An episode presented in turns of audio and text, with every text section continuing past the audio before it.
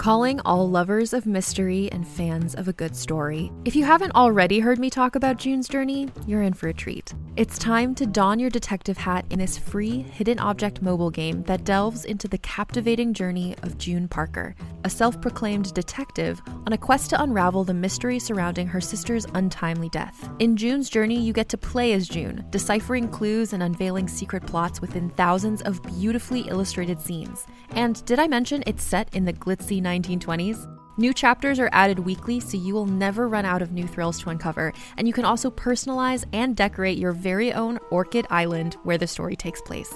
How sharp are your detective skills? Find out when you download June's Journey on your Android or iOS device, or play online via Facebook Games. Your detective journey awaits.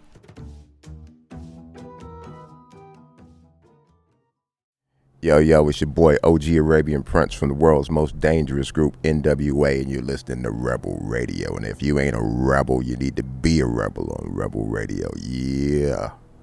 Fuck you, Josh.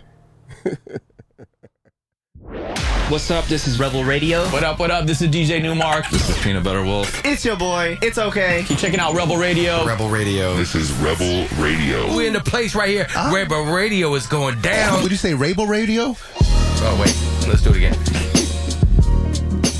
Rebel Radio. What's up, Rebels? Welcome back to Rebel Radio, the weekly show where I bring you the rebels who are shaping our culture. I'm your host, Josh Levine. This week we have a very special guest, the OG Arabian Prince. He was a co-founder of NWA. He's uh, he has a long career as a solo artist and producer. He's been involved in animation and the movie business. He's a tech entrepreneur. Uh, he's got a new venture that I want you to check out called Covitech, where that he's co-founded and he's providing PPE and, and other COVID support to small to medium-sized businesses. Really cool thing happening there. And uh, we have just a great conversation. We talk about music, of course, um, and a lot of the uh, shared love we have uh, for that. We talk, we get into some race, some politics. Obviously, man coming from NWA and who's been through as much as he's seen. Um, I wanted to really dig into his perspective on a lot of that, and then um, uh, as you'll see, you know, he had a very clear vision for the business, and, and he's got some good lessons on how that's carried him through the decisions he's made over the years. So it's, it's a great interview. I'm excited to share it with you. Uh, let's get into it.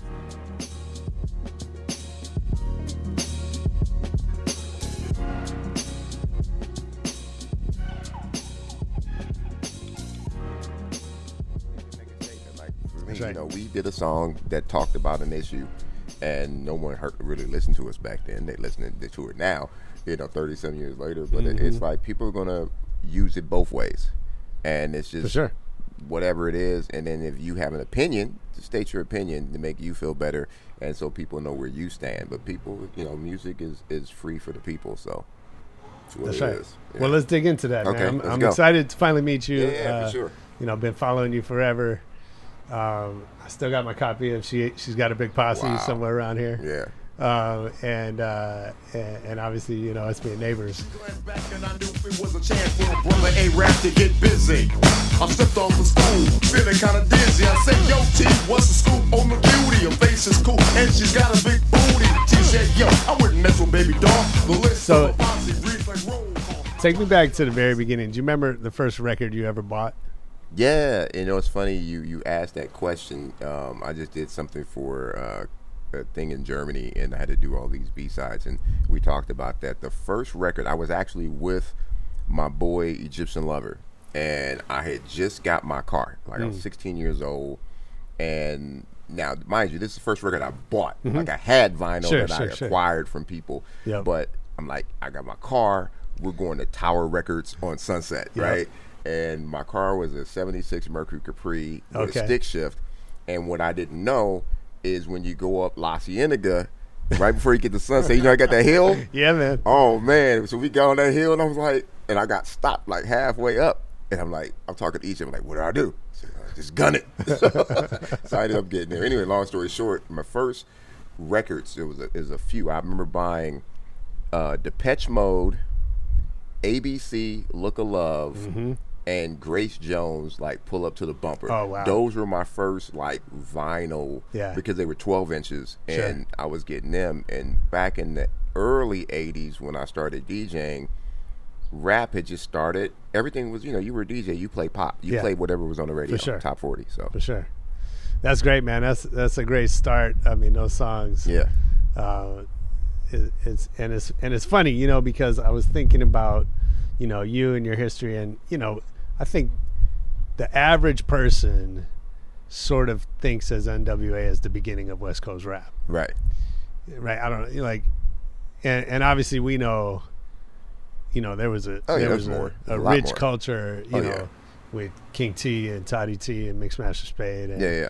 you know Wrecking Crew and Yeah, yeah. what you were doing with JJ Fad and and you know all like there was Yeah, there was, it a there lot. was, there was a lot before that. Yeah, Uh, people just think it was obviously. Ice T, Right. but but then all of a sudden, like NWA happens and kind of like overshadows everything else that was going on, and and um, it's it's interesting.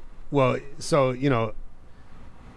What I was thinking about is like you were making a different type of music, and, Dre, and like Yeah. it was more of that electro thing, right? It was b-boy Right. music, Yeah. And even out, you know, I was talking to somebody on Facebook the other day about Reckless and and like how Ice T is known for something totally different, but Right. to me, that's one of the b boy classics of Oh, all yeah. time, right? Like, and um, so I'm wondering, what did that teach you about just the way that trends change? Um, you know what? It, it, it's it's the inner cities. Like you know, when you're young, you follow the trends. Like even today, you know, the music changes with the culture. And when we were young, when we like when we were born, it was the disco kind of you know R and B soul era. Mm-hmm.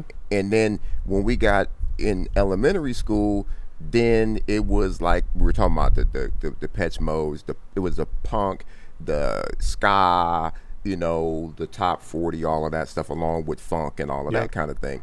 But then pop locking, breaking, you know, electric boogaloo, that whole thing. That's that was us. That Sure. was like what we were into. So that's what we were doing. And then when the whole thing, I, we saw the change, like with Uncle Jam's Army. I used to DJ Yeah, with yeah. Egyptian Lover and all those cats. We would do all the dances. We saw the shift from party music to gangster rap because the gang thing started to happen and that Yeah. changed the culture and that changed the mood of the city so we changed with the mood of the city Sure. yeah Yeah. Uh, so how how'd you get started? So you were DJing first?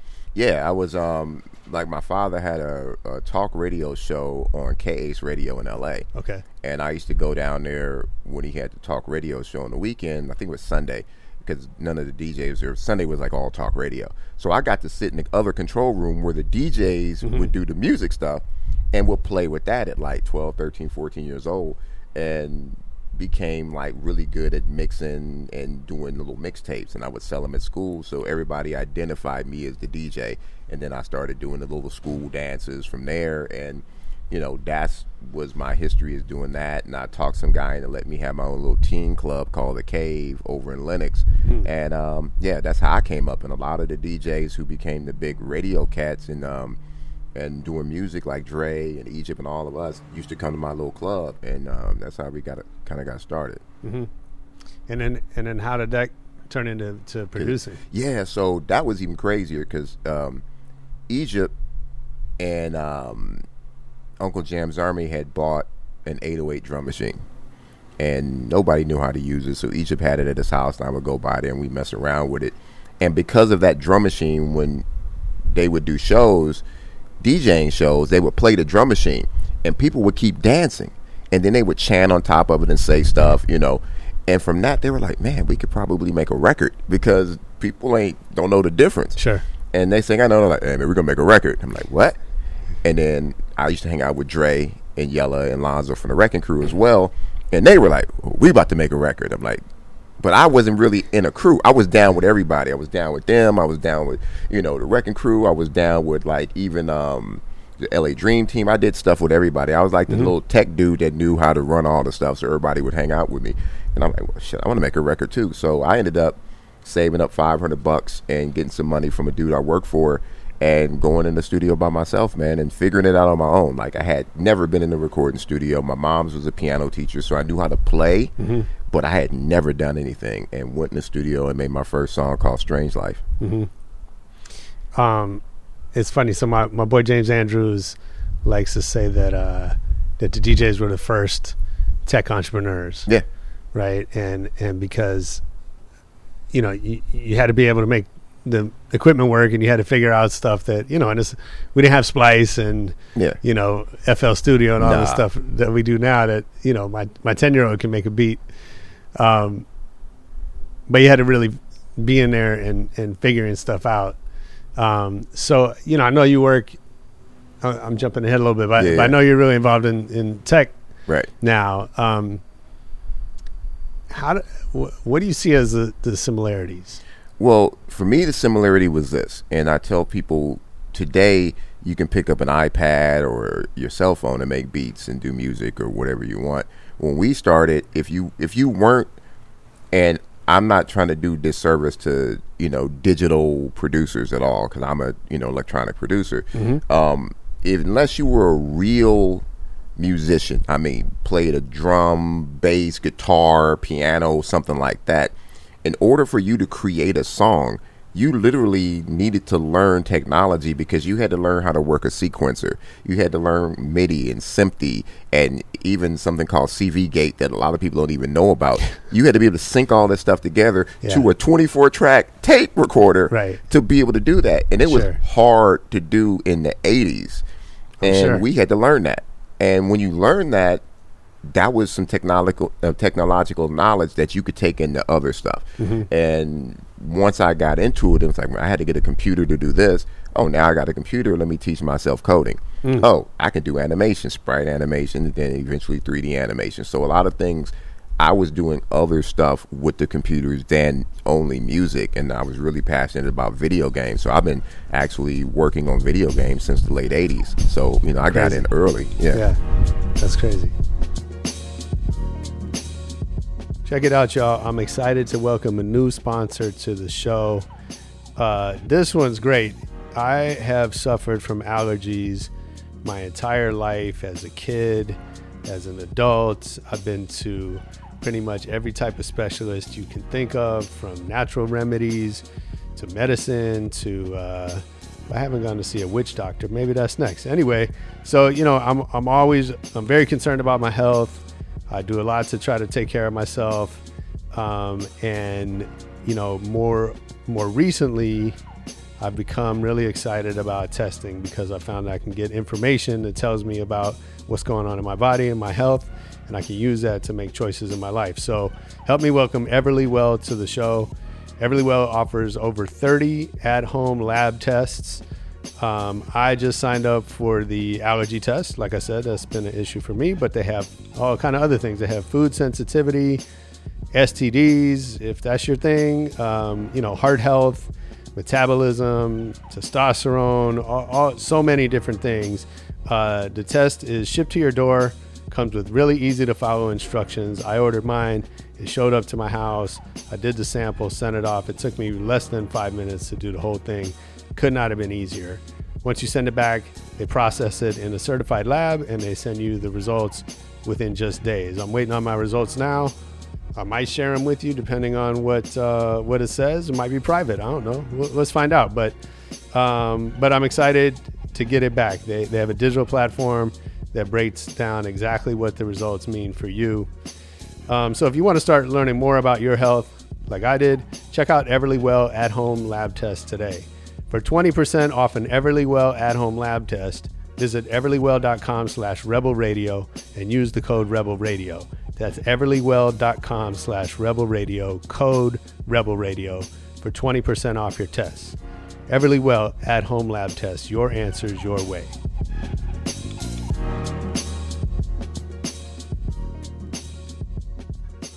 Um, so okay, so you made Strange Love, Yeah.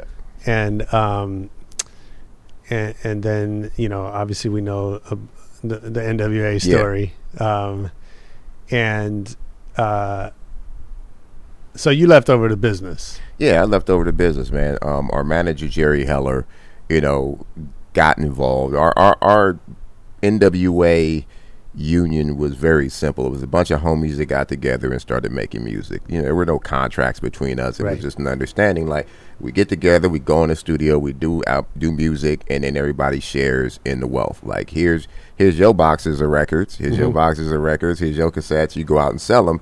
Whatever you make from that, that's your money Right. hey, that's easy. But then when we got structure and got a manager in place, those things changed and the greed took over because all the money started going to him. And the money wasn't coming the other way, and there was always an excuse why you couldn't get your money. Oh, well, you know, we need to do this. Oh, talk to Eazy, or you know, like we had to go through that. And the, how I figured it out was the fact that I had JJ Fad Supersonic, a song that I had paid for and I had produced hmm. and put out, and it was already a hit. Sure. And I took it away from Dream Team Records because I was having some issues with payments over there, and brought it to Ruthless Records, which was supposed to be our record label. And I said, "Hey, let me bring this in here." And we share in the success of this record to help build NWA and Ruthless Records and everything else. So I even, you know, allowed Dre and Yella's name to be put on it because we were a production team, even though I mm-hmm. did the song by myself. Mm-hmm. And I wasn't getting paid from it. So I kept having questions about that, even more so than NWA, because we had just started that. And Jerry never had an answer for me. So I got me an attorney, went in there and took care of my business and le- and left. And I remember telling Cube and Dre and them what was going on. And early on, they didn't really get it because of the fame. You know, fame kind of clouds you just Sure, a sure, little sure. bit. Everybody's having a good time. You're touring, you got a big record.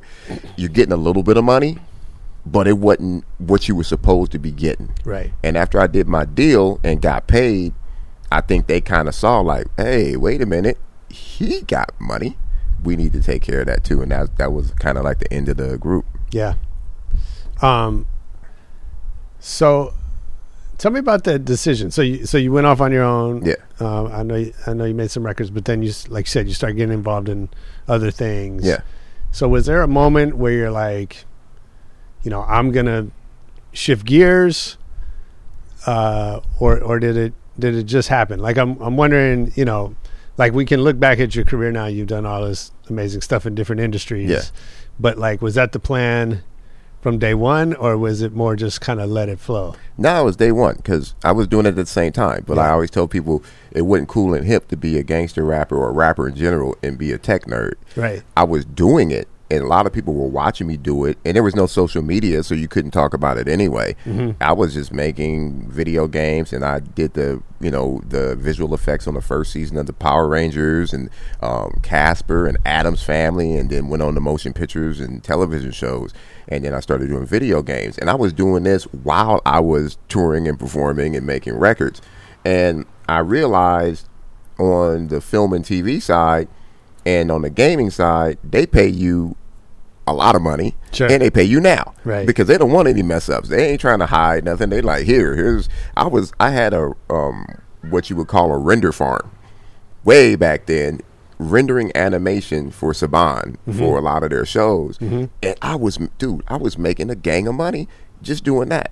And it was kind of like it opened my eyes. Why am I chasing record companies? Right. to get a little bit of money when I'm doing this and I'm making a ton of money and you know just keep going and keep going and, and I just started doing both I said it, it almost turned out to be music I was doing for fun because it was so hard to get record companies to pay you Sure. and I had the technology side as a full-blown career yeah Yeah, man. I you know, the record business, the history of the record business is about shady contracts yeah and always and has been and still is financials. Yeah. still is you know Um, and it's funny because you, you know what you just said. Like, you know, I remember. So I used to manage Dub C. yep Um, before that, when I, you know, I met him a couple years before that. I interviewed him for something, and he said, um, you know, he said if if I couldn't do music as a career, I would still make music every weekend. yeah right and and uh and i think that's a I, it's a weird thing right because you start out every musician starts out make working for free um and then at some point it becomes a business and uh and then usually the business gets fucked up yeah and then and maybe it gets fixed you know later down the road or whatever but but i think you know we uh, we people who make music, not we you. Yeah. Like it's like it seems like you can't not do it, but then at the same time, uh, to try to do it as your career, your sole source of income, is like now you're thrown into all this craziness that has nothing to do with the music. Yeah, and, and I think too, like I teach music business classes now. Oh, is that because right? I, yeah, I teach for um, Point Blank Music Oh, Academy. cool. And it's one of those things. The reason I wanted to do the music business class is one thing that people forget when they get into the music business. They get into the music, but they forget about the business. And I'm sure. like, there's another whole word in that, you know, thing like That's right. music, business. Yeah. So you can't do half. You got to do the whole thing in order to be successful. And I'm really passionate about this next generation of upcoming creators that they need to understand you got to protect yourself, your music, and your business because people will find any little in to take your money or keep your money or get a portion of your money, you know, if you don't take care of it. So it, it, it's a crazy world. Yeah. Um. So y- you uh. So you got you're involved in all these other businesses. Yep. Um, and you know you're like how can I say it? Like you have your own thing, but you're also Arabian Prince from NWA Right. right? And and so how do you how how does that how does it play out? I mean, we're now 30 years later. Yeah. However however long it's been. Damn, Like- 40 years later. It's Uh, crazy. yeah, I guess it? so. um, you know, like you said, the you know the music, especially "Fuck the Police," is, is maybe more relevant today than than it's ever been. But it's never been not. It's never gone away. Right. Um, so how do you decide when to make that kind of bring that more to the forefront of your story and what you're doing versus when to kind of like I'm not saying hide it, but Yeah. like but you know, obviously it's not the entirety of your story either. Nah, but it, it's all part of it. So what I what I I've learned to do is, you know, and I I, I, I take a quote from you know Donald Trump.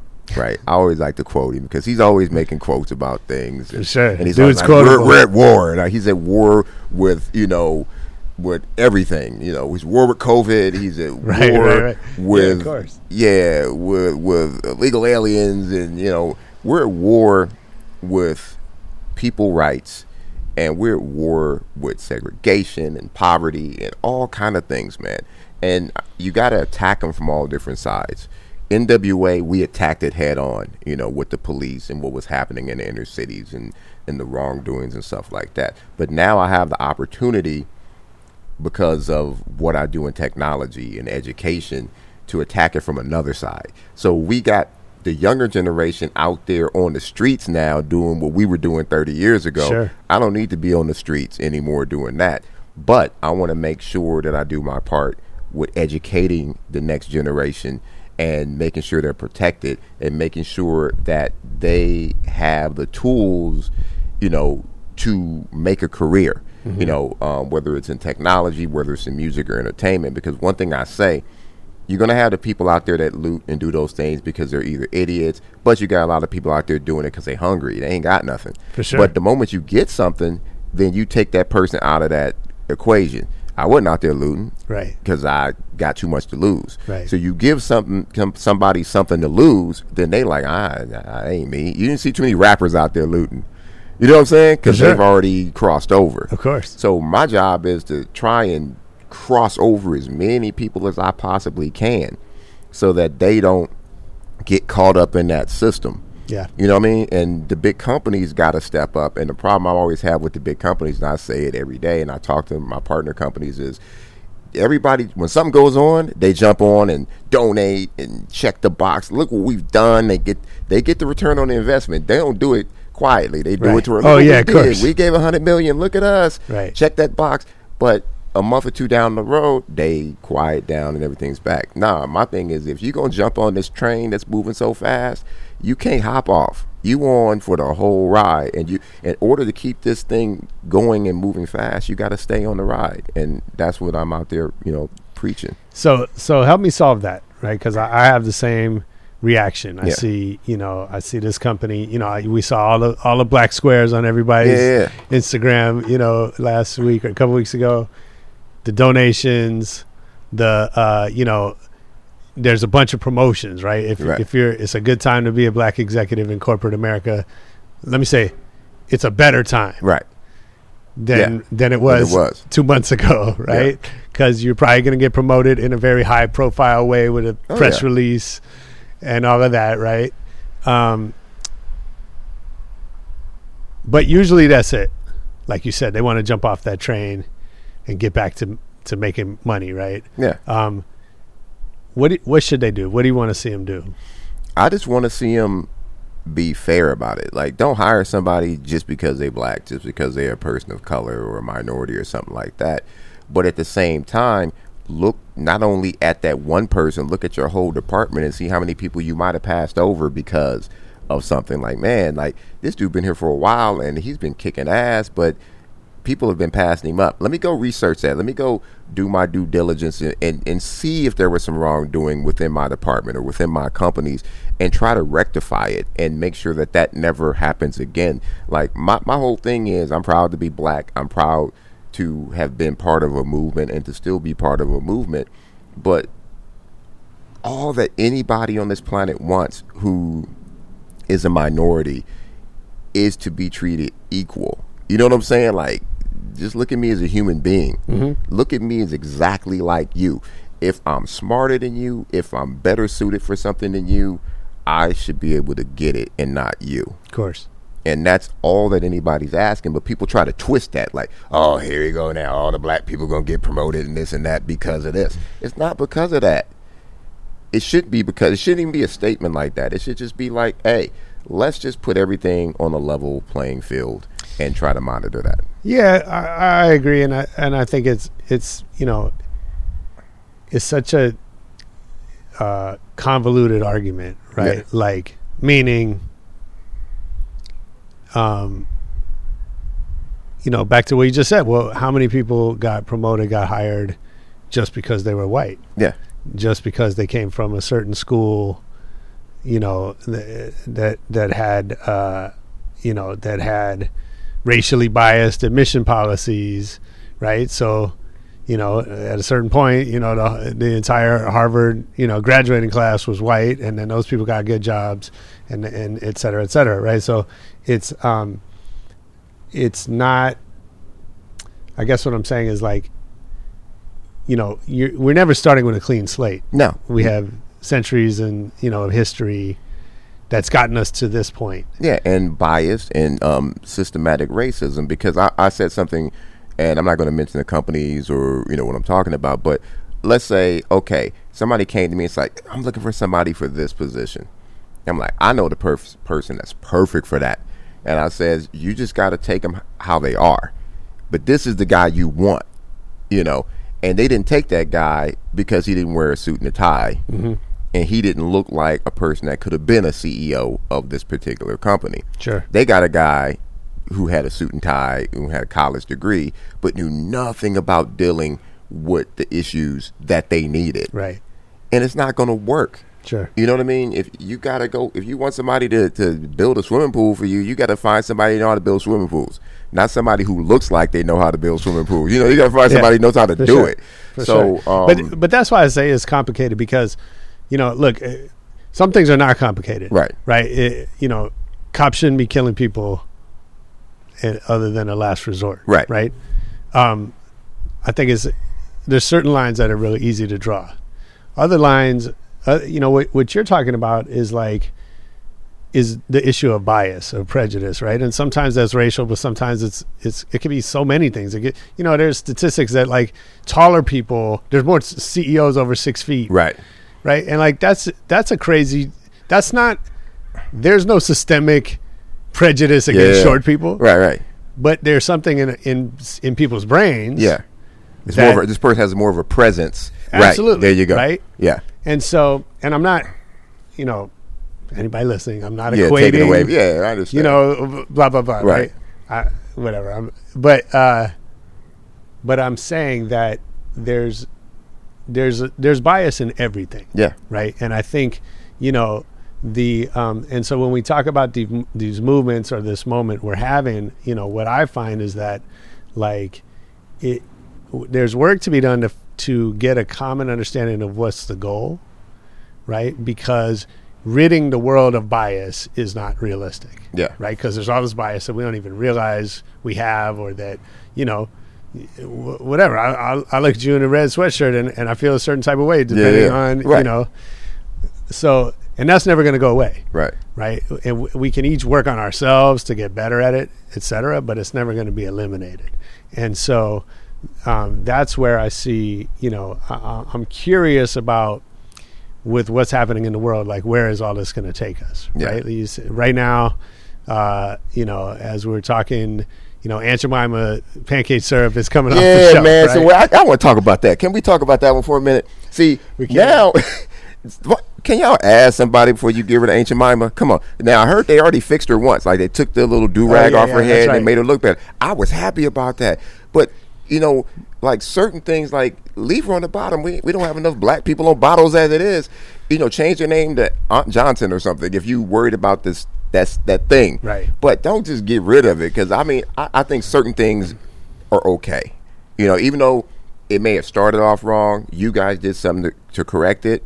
We get it. You know, but I think sometimes people want to go too far and over the top and just bring somebody in and, and do a For poll. sure. Do a poll. Like Right. a- ask a black I would say ask a black person. you know, like get the right one. You know, but Well, that's the thing, right? Is is so you know, let's assume. Uh, you know, I want to give them the benefit of the doubt, but not too much. Yeah. I am. I'm assuming they're trying to do the right thing Yeah, in this trying to do the moment, right and then get off the train, right? Yeah. And get back to to business, Right. right? And you know, and if you if you look at my feed, there's some people that are like, "Well, it's too late. Yeah. We don't fuck with you no matter what you do," and, which is Yeah, also I like, mean- what, what, what do you want, right? Yeah. You, like, can can nobody ever be redeemed right. because I, I think people can they didn't be. get it right from the beginning? Yeah, I think you know what. S- Snoop Dogg said something a week or two ago because you know he's real critical of Trump, and he said something about because he just realized that he could vote. You know, Snoop was like, "Man, I can vote. Oh, yeah. I didn't know I could vote," and he said something, and I hope I'm quoting him close to what he was saying that, you know, I understand if you voted for Trump the first time, that's cool, but if you vote for him again. Fuck you. Right. you know what I'm saying? Like Yeah. now that you see who you dealing with, Right. Nobody knew back then what was going to happen. They just, oh, it's Trump. He, you know, blah blah blah. Let's give him a try because he's not a politician. Mm-hmm. But now that you see what he's about, if you voting for him, fuck you. And that's what you know Snoop said. And it's it's kind of that. Like if somebody did something wrong, okay, good example. They brought Shaq in to Papa John's, Mm-hmm. right? And Shaq was saying because I've been following his new show about people been sending him hate mail and saying, "How could you do this?" How he said, "Because because I'm here to change. Yeah. I'm here to make change. I came in to fix this. Right. What do you want us to just alienate it? Nah, we got to fix these things. And that's my point. Is I'm trying to figure out if everybody does a little bit of something, can't nobody fix the whole thing. This may mm-hmm. never get fixed to the end of time because, like you said, there's going to be bias to the Sure. end of time. But if I can fix a piece, somebody else can fix a piece and we can save a life here. Save a life there. Change the way somebody thinks here and there then eventually we'll get there. And i often say this and i'm old you know i say this all us old people are going to eventually die who are probably most of the problem. Most of the problem is the old people that For have sure. been here forever. Once all of these old politicians die off and the younger generation comes up with their utopia, there's going to be a huge change. And this is the first, the thing, what we're seeing now is the beginning of that. Yeah. You know, and I think it's going to happen. We all got to do our little bit of a part. No, I think you're right, and and it, you know, but the weird part of that is that like we seem to care, and we humans like we seem to care, like college age. Yeah. Like I remember, you know, I went to UCLA. There was like hunger strikes and shit on campus at the time, and I'm like, well, y'all, you guys care too much. Like, I, I don't even. But whatever. That was. But my point is, like, people get really active then in what's going on in their world, which is kind of like you wake up from being a kid, and you're, Yeah. as a kid, you're totally in just your own thing, and then you look around, you go, oh, there's there's problems out there, right? And then we forget for our 20s, 30s, because we get- we get busy with our own lives. We're trying to have families and Right. careers and whatever. And then you see, you know, like you said, the politicians, they're in their 50s, 60s, 70s, 80s. Yeah. Like, and they're stuck in the old ways, right?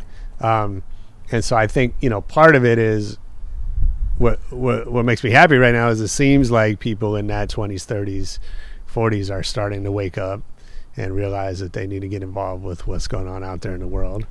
Um, you know, at the same time, I remember, you know, I there was I saw a clip last night from '92 when uh, the news was asking Ren and Eazy, no, it was Ren and Cube, to like tell people to stop rioting, Oh yeah, yeah, yeah. yeah. and and Ren was like, "What y'all want me to say?" Like, yeah. but you know, but also I'm like, this guy's 24. I don't know how old he was at the time. Like, how is he, how is he supposed to be?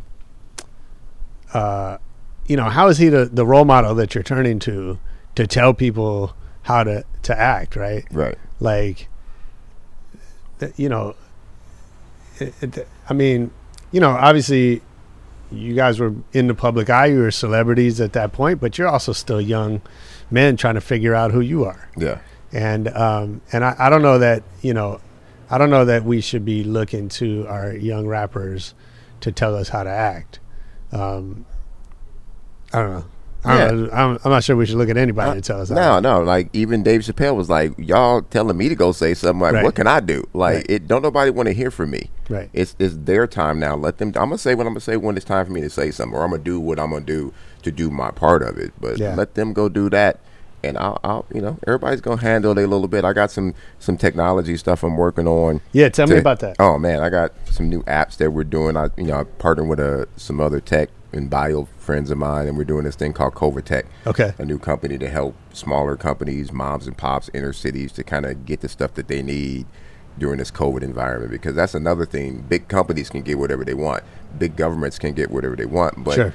inner cities, moms and pops can't get anything. So we want to help do that. And then I started looking at um, rights of people.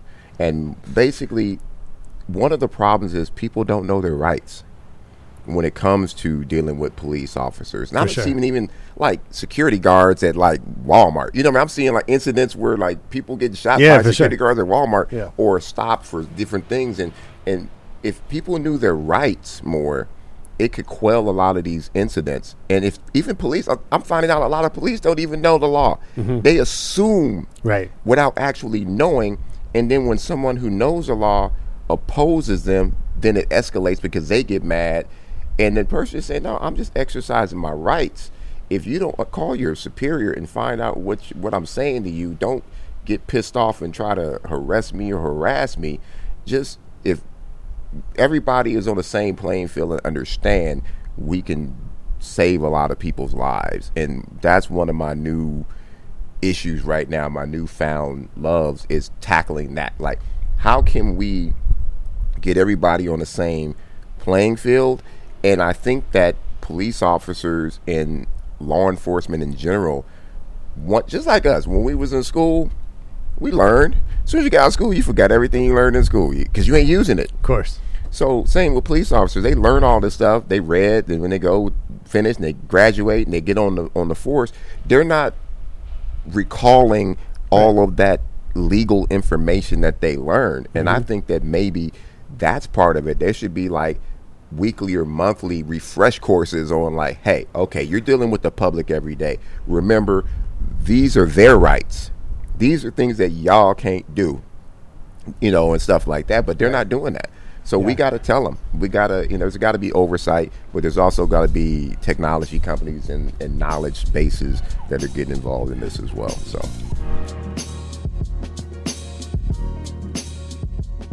If you're enjoying this one, let's go back into Rebel Radio archives. One of my first, uh, one of my first interviews.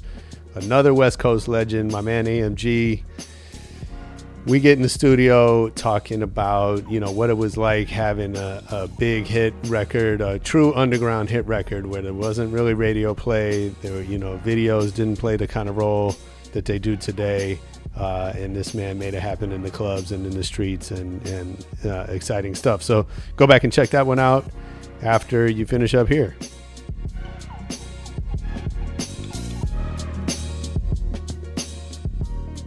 What do you think? So, so you spend a lot of time with tech companies. Yeah.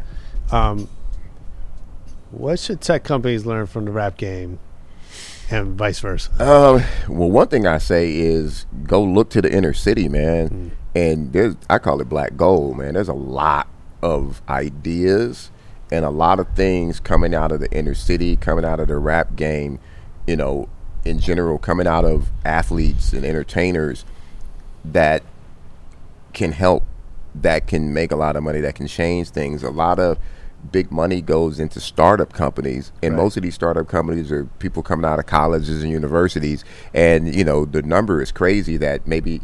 90% of every startup fails. Yeah. So you're talking about trillions of dollars or billions of dollars that just go down the toilet, you know, and sure. give somebody else a shot. And if you look at, um, uh, I always forget his name, um, the guy who's now the creative director for Louis Vuitton, um, Oh, Virgil. Virgil, Yeah. Virgil Abloh, right? Yeah, yeah. um, where he came from, you know, Yeah. and his design and, and building off white and Mm-hmm. other people from the inner cities who create freaking massive, massive companies from nothing. No investments, no nothing. They just because they're hungry. And I figure if you got somebody that's hungry and you give them a little bit of money or you give them resources, you're gonna get a thousandfold out of something instead of giving fifteen million dollars to some kids out of college Yeah. that may have an idea, but they're not really hungry. But see, that sounds like the rap game to me. Like I remember hearing, you know, one time that you know I think major labels, ninety five percent of their releases lost money, Yeah, right? And then they have five five percent of the hits that you know cover everything Cover else, everything right? else. That's And correct. I remember hearing that, like, well, how, how could that be a business, right? And but but at the same time, right? If you, especially back then, if you looked in the streets, you guys were selling out of the trunk. Too short of selling out of the trunk. Yeah. Uh, you know, nobody was losing money. nope. Yeah, Do you know what I'm saying? Like every, it, you might have a small business, but it's still profitable. yeah, You know, Master P doing his thing right, and so it's not until the investors come in, the banks come in and start throwing money into things that things actually start losing money. There you go. There you go. And that's what I said. You know, you go in the inner cities and you give a little bit of money and some structure and Yeah. teach them how to build something and take it to that that next level with the hustle side. Because like even me today, I don't need to penny pinch or, or save on stuff, but I've always done it. I've always figured out how to use intellectual properties to make me money without mm. spending money. You know, man, no matter what I'm doing. Mm-hmm. And then I look at somebody else doing exactly the same thing. Oh man, we just raised twenty million dollars. What the hell for? And then you go to their office, their brand new office, and I, I tell students this all the time. I'm like, when I talk to startups, I'm like, don't buy a waterfall wall. And I tell this story. This is a funny story. So I go to this startup in Santa Monica. They had a party launching their new thing, showing mm-hmm. off their new office. I'm in there talking to somebody, and I'm leaning on the wall, and my arm is wet. I look over. I'm like, why is my arm wet? And I look up, and there's a waterfall rolling down the wall into some like rocks and some uh-huh. lights. And I'm like, damn, how much does this cost? Like, they're a startup. They haven't even put their product out, but they got a waterfall wall. Their priorities are screwed. That's like two engineers that you could have paid for by doing this. For sure. So that's my mentality is take the mentality of the inner cities. They building something from nothing. Yeah. And coming up. Look at all the rappers that's millionaires now. Look at all these social media influencers that's little kids, 14 year old kids is making millions of dollars. Yeah. Ain't nobody giving them no money. They figured it out. And I think big companies have to understand that there's other ways to, you know, make money. Yeah.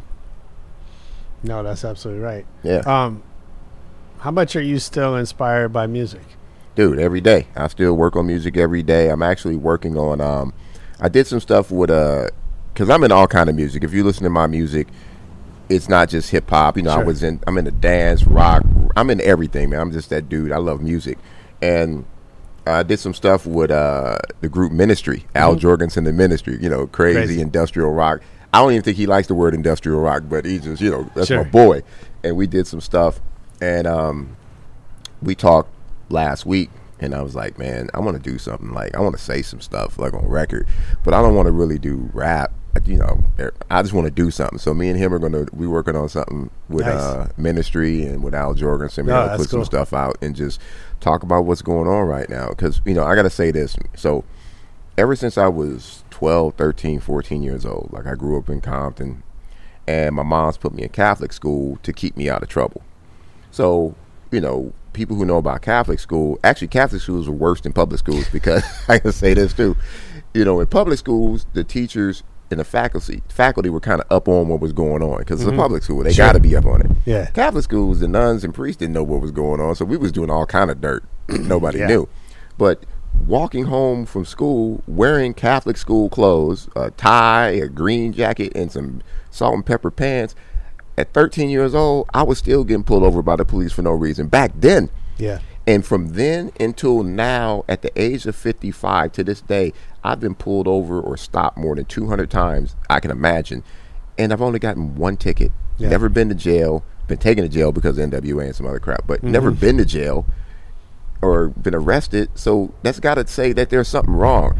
I pull up to my spot Sure. in my car sometime, and they, they pull up behind me going into my garage and make up something to ask me a question. So Mm-hmm. it, it's got to change, man. A lot of things got to change. Absolutely. I'm light skinned and said I know what then he is headed. That's right, cause down fake. I take your man and you made him ours, rapping ours, capping. Everybody say I'm happy. If you try to hang with me, you should find it true. See, Always rocking, never stopping, devastating rapper lady. When I'm on the microphone, to see that all these imitated figure is a difference. Everybody say I'm different. There's no other angel lover. Everybody know I'm covered clientele. clientele is a pearl. Everybody know in jail to the beat, so you can tell. Everybody know you fail. Oh, so you're talking about you're talking about the music. So what? Yeah. Uh, what What do you listen to? it's funny, man. I like listening to old. So I'm a huge Kraftwerk guy still, and you know, rest in peace, Yeah. Florian Schneider. Um, I'm a huge Parliament Funkadelic head. These are my influences: Prince, Kraftwerk, Parliament Funkadelic. So daily when I'm rolling in the car, that's like my playlist. I, I tune into regular radio to kind of keep up on what's going on, but that's what I'm into. But recently, man, I've gone and been studying Sly Stone for the simple fact that one, I feel sorry, man, on how his career ended. You know, because his drugs just took over with him, man. Yeah. And like now he's still living and got ripped off. And but talk about a genius because his style of music was so different. He created this thing, and even when they talk about how he created things, he wasn't the greatest musician. He wasn't the greatest writer. Most of his songs kind of say the same thing over and over. It's not like a he's writing Right. even some deep lyrics. He did, mind you. But I'm just saying it was just this thing. And when I listened to it, the riffs he created, like Larry Graham said that for um, if you want me to stay, I thought Larry Graham did that bass line. No, but Sly. Larry Graham said he was doing something. Sly came and said, "No, do this," and came up with this really intricate, over the top bass line that was not even something that a bass player would play. But because he wasn't a bass player, it worked. And I'm like, So- that's what I like is people just always creating outside the box. I mean, it's interesting you you mentioned Sly Stone and Prince Yeah. because I think there's you know I think Prince. There's a lot of Sly in Prince. Oh yeah. Oh hell yeah, it is. Um, and it's funny, you know, you know, Prince. It, it's hard to have an interview where Prince doesn't come up. Um, not to, you know because his I think his influence Yeah. is so yeah. vast. um, although he didn't he didn't understand hip hop until much later, or maybe at all. Yeah. Um, but it's understandable. Yeah. That, that wasn't his world. Um, is it? Is it? Is that going to happen again? Oh, another one of those kind of people. They're out there. They? You know, I'm following them and on social and, and Okay. on YouTube. I'm finding these these little diamonds in the rough. Like I'm, I can't remember some of them name. Like I, I really. Fe- okay, so a friend of mine, um, uncle, is um.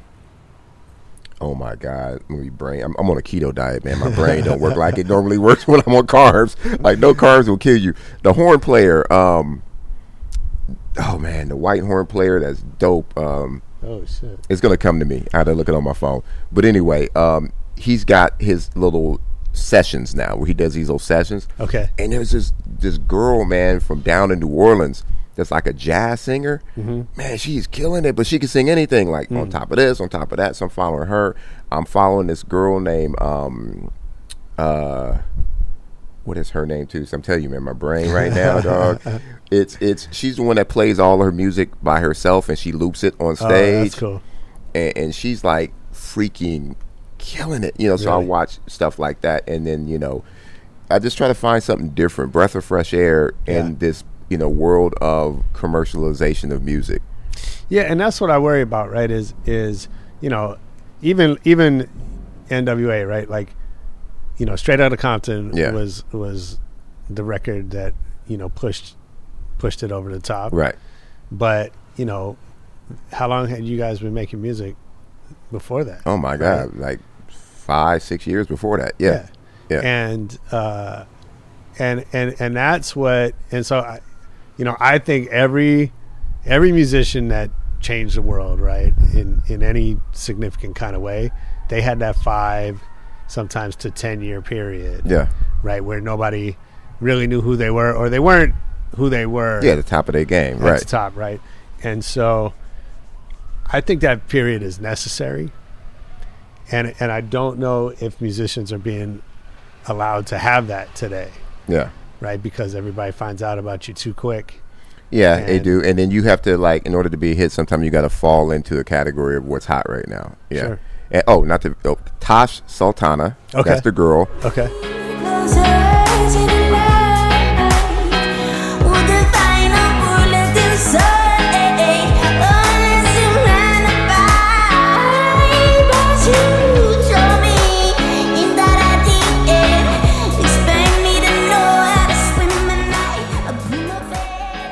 And then David Sanborn. Oh, okay. yeah, Yeah. those are the two names I was trying to come up with. It Nice. took a while to find them in the vault. Nice. But yeah, it, it's it's out. true, man. It, it's really really true, and that's why I said I think we got to get back to breaking the stereotypes because, and I hate to sound like the old dude, like the uncles or your grandfather when you was young, like yeah, when we went to school, we used to walk uphill both ways in the snow, you know, with no shoes, Sure. you know. I don't want to be that guy like yeah when we were rappers, but it's true when we were rapping and hip hop first started, you could identify artists you knew the, what the Beastie Boys sound like, what LL Cool J sound like, what NWA, what Public Enemy. Everybody had an identity. Mm-hmm. There was really never two artists that sounded alike. Right. Everybody had their thing. Now it's a lot harder to listen to music and understand who it is. You gotta who is that? And you, oh okay. But I think I'm seeing a change because on the EDM side, EDM has become a lot less epic. Remember, EDM used to be this epic thing Mm-hmm. Sure, with sure, drops, sure. and then you had like this weird thing where you had like the Chainsmokers and Calvin Harris's, which were a lot different than the normal EDM. You Yep. had, you know, um, Skrillex, and you know, you got Marshmello. You got it's a whole different environment on the EDM side now, right? That's changing things up. Yeah. And um, oh, did you, one of my our boys used to live in the building, he just moved out. Um, oh my God, what was his name? Um, Doctor Fresch. I don't know Oh, if you yeah. know Doctor. He used to live Yeah, in the yeah. building. Is that right? Yeah, he just moved. Oh, he, that's funny. Park, he's parked right next to me. I didn't know. I thought he was this other cat named Slushii. Okay. Because he had green hair, and I'm looking at this fool. Like, this fool got green hair. It's That's familiar, but yeah, he's out there doing things. And the crazy thing about Doctor Fresch, I had never heard of him, right? And he's like, "Man, we got some synergy." I'm like, "What?" And he said, "Here, go check out this on YouTube." And he had taken "Gangsta Gangsta" and remixed it Oh wow. into like this instrumental Uh-huh. and cutting up Eazy's vocals and had like AMGs in Russia like Uh-huh. driving crazy. Man, that thing got like 90 million views. And I'm like, Gangsta Gangsta didn't even get 90 million views. Like, damn. So it's a Sure. different world. Yeah. for sure. Um, is there anything you, you miss about that that time? Um, you know what I miss? I miss the fact that you could really, really engage with people personally back then. You know, especially being an artist, you would get off stage and talk to people and, and, and kind of just be out there. We used to do the smaller clubs. Even mm-hmm. when we got big, you would go do the smaller mm-hmm. events or go. Mm-hmm. You know, I remember we'd come off a tour and we would go to this place called Acasa in downtown LA and just fall in and be cool. I, I think a lot of artists can't do that no more. It, It's it's too dangerous. You know, it's tr- so much is going on, man, and I think that's going to change too. Is just you know like crime in general, like black on black crime, or just you know hate, and man, that's just got to stop, man. I'm too old for it, and even these young younger people kind of get it too, and everybody got a camera now, so I think that Sure. we're starting to see that people are going to see everything, and people got to Yeah. understand that you can't hide no more. Right. Yeah, Yeah, I mean, uh, you know, I think of all the shit we did as kids. It w- wasn't, you know, they might not have been felonies, but they're definitely things I don't want Oh, yeah, on camera. Oh yeah, no, no, no. Uh, it's crazy. And we dude. didn't have to think about that. you Yeah, know? it's it's crazy. Yeah, that's crazy. Um, you know what I miss? I miss the, you know, and I'm a little, I'm a little, you know, I'm a step behind you. Yeah. Uh, uh, but you know, I miss the there was there was a tight community, you know, and you talk about you know Egyptian lover. Yeah. And uh, which, by the way, I mean, it's just like how game changing was that record when it came out? Oh yeah. you know, I, I, I can still picture some. We were on the bus. I, I was in San Francisco. We were on the bus, and somebody was playing it, and the whole bus just like Yeah. it was like a scene out of Fame. Yeah, yeah. like everybody just started start bugging out to this song. Yeah. Um, but uh, but there was a time when you could walk out of your house and you're seeing, you know, the community of people that were making culture happen in real time. Right. You know what I mean? Every everywhere you went, you know, there was this producer and this DJ, and you know, I'm I bump into Battle Cat and I bump into you know whoever, right? And I, don't- I don't think that exists anymore. I, I think it's too big. It's now. too There's big. too many people. Yeah, yeah, it's too big. Um, and and you know, like it's great that it's gotten to where it is, but also like for me personally, I miss that. Yeah. I miss feeling like there's a tribe that like we're all we're all kind of in it together. Yeah, and, and, and in small ways it is. Like every now and then people will get together. You know, like Yeah. I'm down with the Stones Throw crew. Yeah. You know, I'm down with the Battle Cats and them too as well. So every now and then everybody gets together. You know, like we all man, it was beautiful. Like at NAMM. Right before they shut everything down because of COVID, and it, no one knew COVID was lurking Mm. In. right. Like COVID, I went to CES and NAMM, so it Oh, was wow. there, and I didn't Yeah, get it. Thank yeah, yeah. But um, we did um, the what was that bowling alley out in uh, Orange County? There's a bowling alley out there. Oh, okay. And um, they had a DJ event, and I mean everybody was there, dude. People were showing up. I was like, "Oh, what? Right. That fool walked in, and it was just amazing to see everybody in the house together. Yeah. you know, like Yeah, spinning sure. and DJing and stuff. So it was actually really cool. Yeah, I mean, I, I had that at Tunes' funeral, Yeah, which is like, you know, it's a shame it has to be at a funeral. yeah, but but it you know to see everybody that you hadn't seen in 20 years Yeah, it's yeah. like you know pick it pick it right back up yeah. And I bumped into uh to W Dub C at a concert in in uh, Santa Ana. I was doing some with JJ Fad, and he Uh-huh. was there with Cube. I didn't catch Cube, but uh, Dub C was there. I bumped into him, and then bumped into uh, like uh, MC Eiht and a Oh, couple nice. other people that I hadn't seen in like forever. So Yeah. yeah, it's cool. Yeah, it's cool. We getting old.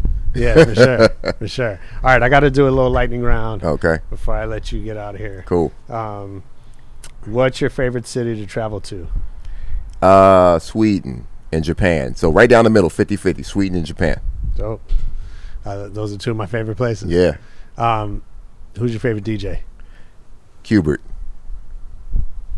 yeah um y- you know uh, uh, that's another one right that uh, you know he he just did shit that no one had thought of you talk about sly and Oh Prince my god, like, dude! Yeah, I tell Qbert. somebody, you know what's funny? I was watching Qbert do this event, and I was with some people, and I had to explain to them because they they were like perplexed the way they were looking, because what he was doing probably didn't sound good to them because they're Sure. used to the DJs doing the traditional scratches on the beat. I said, you don't understand what he's doing right now. He's like one third between this note and play, and like, and he's bent like it's like jazz what he's doing. And it may not Mm-hmm. It sound good to you, but if you know what you're listening to, Right. you know that that's impossible.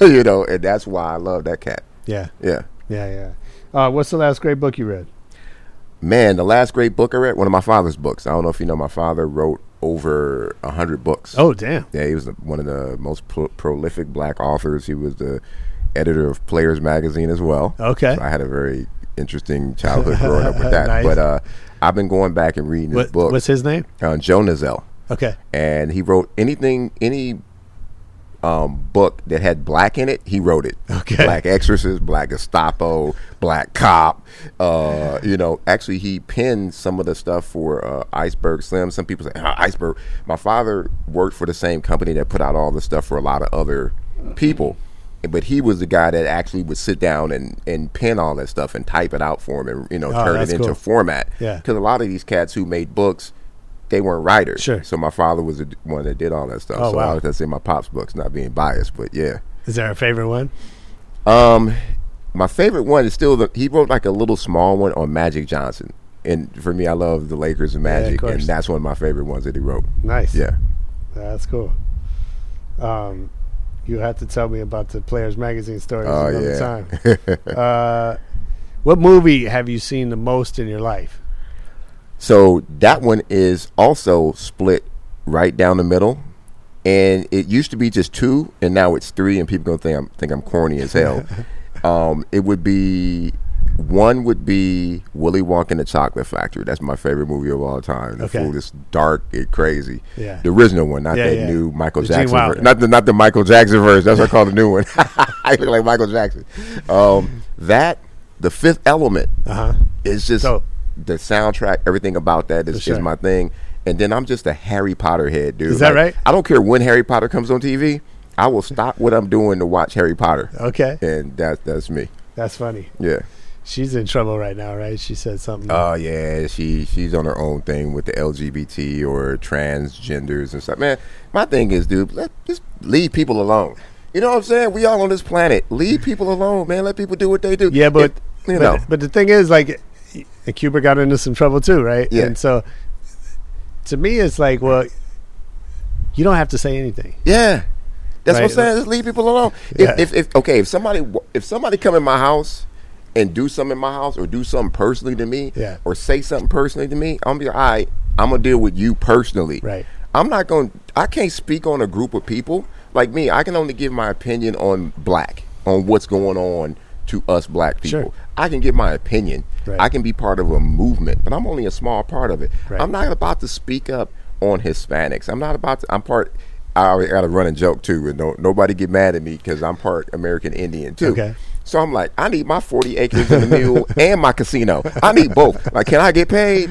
You know what I'm saying? But Yeah. I don't speak up on other people. And I think that's one of our biggest problems. You got people speaking up on other people. You know, I'm Catholic. I go to church sometimes. Sometime I went to Catholic school my whole life. but you know, whatever my values are, those are my values. Right. There's people around this world got different values. There are other religions in this world that we don't understand because they do that religion. Am I supposed to be condemning them? But Sure. you're saying they're wrong? No, that's their religion. That's what they're about. Do they bother me? No. People are people, man. And once we get to the point to where people leave people alone, I think we'd be good. But that's a that's the challenge, right? Is like you give somebody, you know, you, take a normal person, stick a camera in their face, and all of a sudden they're acting like an authority. Yeah. And we always have a camera in our face. Yeah. Right. And so J.K. Rowling or Qbert or whatever feels, and and everybody else too, by the way, like feels entitled to speak like they're an authority on something when it's just their opinion and it really who gives a fuck what you think. Right. And and I you know, I even have my opinions on people you find out people have done things and then people just own them. Right. So I've always Yeah, yeah. adopted certain things like some things were part of my life. Like Bill Cosby, that was part of my life growing up. The Cosby kids, the course. Cosby show. Of course. Okay, it's wrong what he did. I like that Bill Cosby. The Bill Cosby that he is now, or the things that he did that I didn't know about until I Yeah. found out, I don't like that Bill Cosby. Yeah. But I like that Bill Cosby. Yeah. You know, and you can't. Well, that's the thing. Is like, what are you supposed to? I mean, uh, we can talk about that all day, Yeah. right? Like, you, what are you supposed to go back to your child, erase- to, to who you were as a child, Yeah. and erase those because some of those things influence who I was to today. Like course. watching the Cosby Show, I got messages and things out of that, and you know, and it, it's and even watching the Fat Albert, there Yeah. were messages in that, the positive messages. So people do negative things; they need to pay for what they did.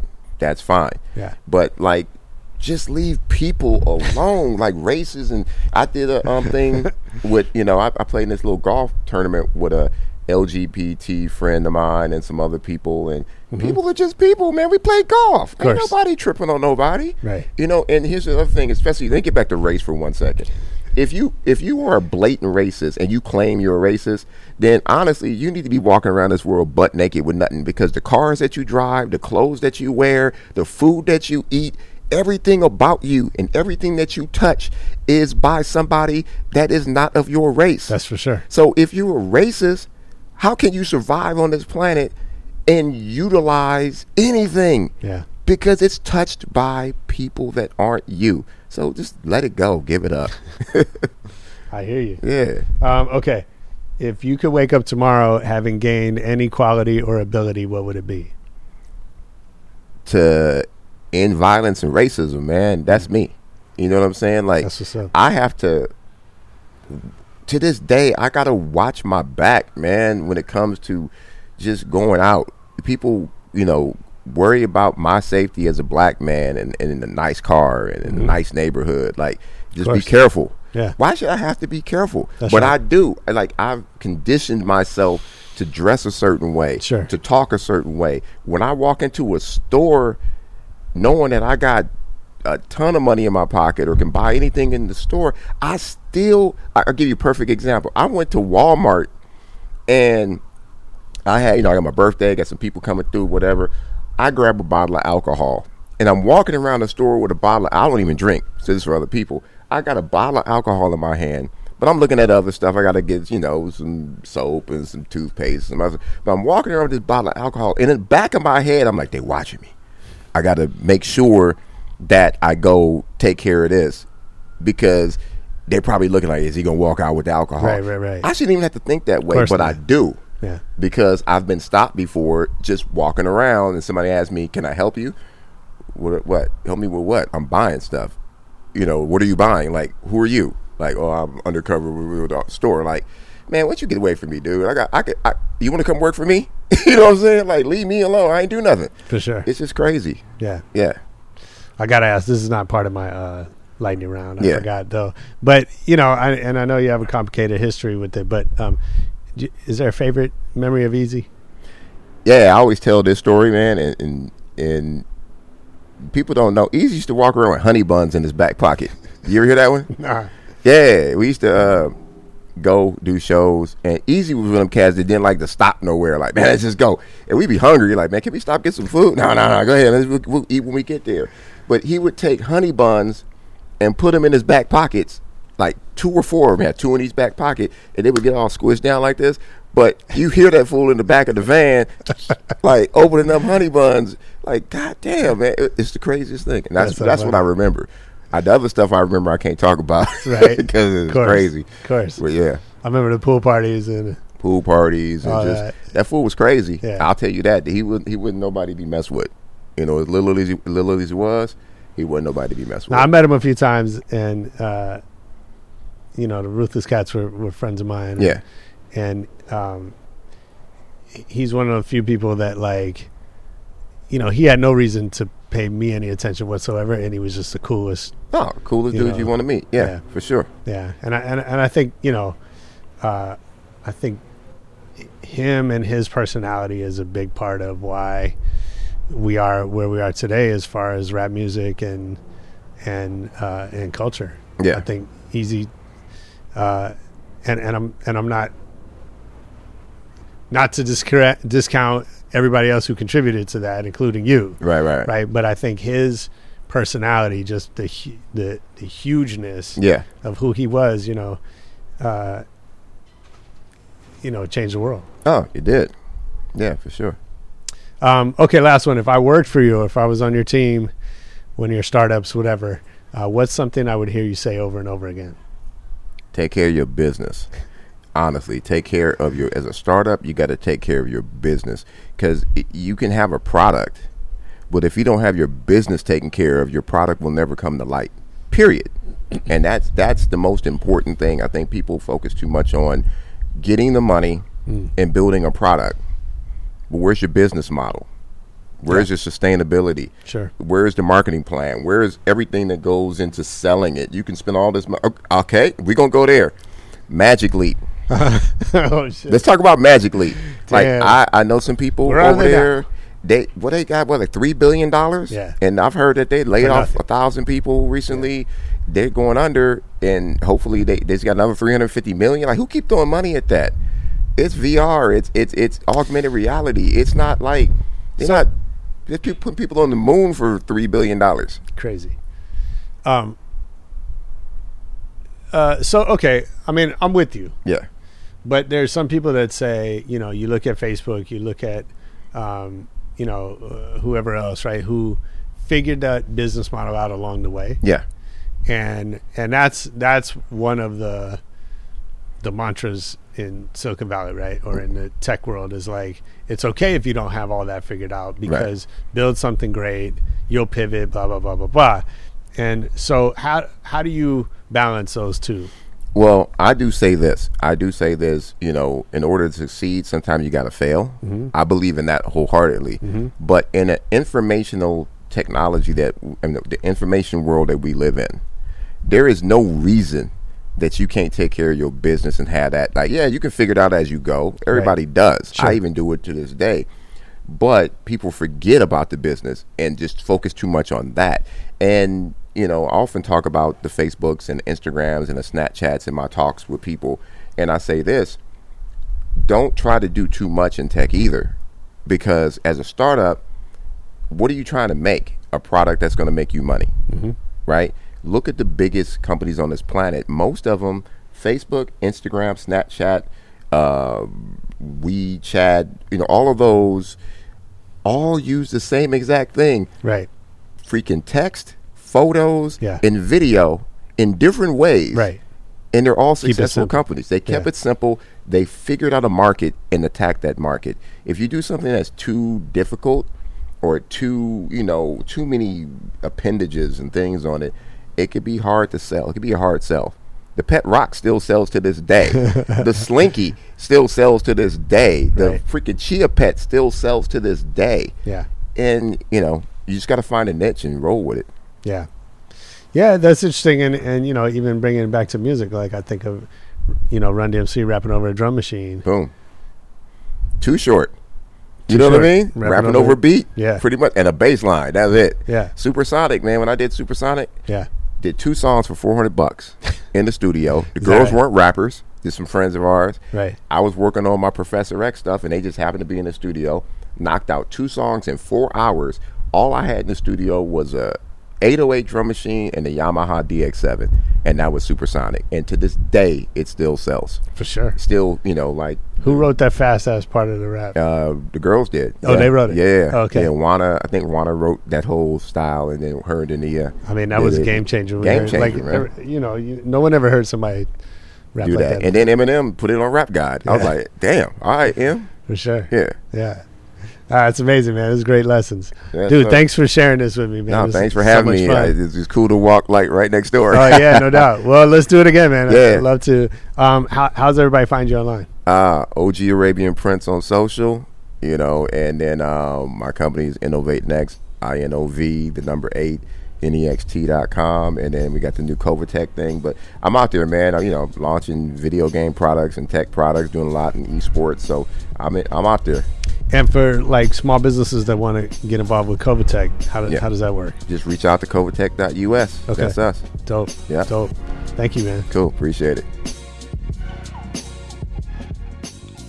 Yeah, that was Arabian Prince on Rebel Radio. I hope you enjoyed it. I know I did. Leave us a comment. Hit us up on Twitter or on Facebook at Rebel Radio Net. You can leave us reviews on iTunes. Uh, you can come back next week if you want to hear more Rebel Radio. Peace.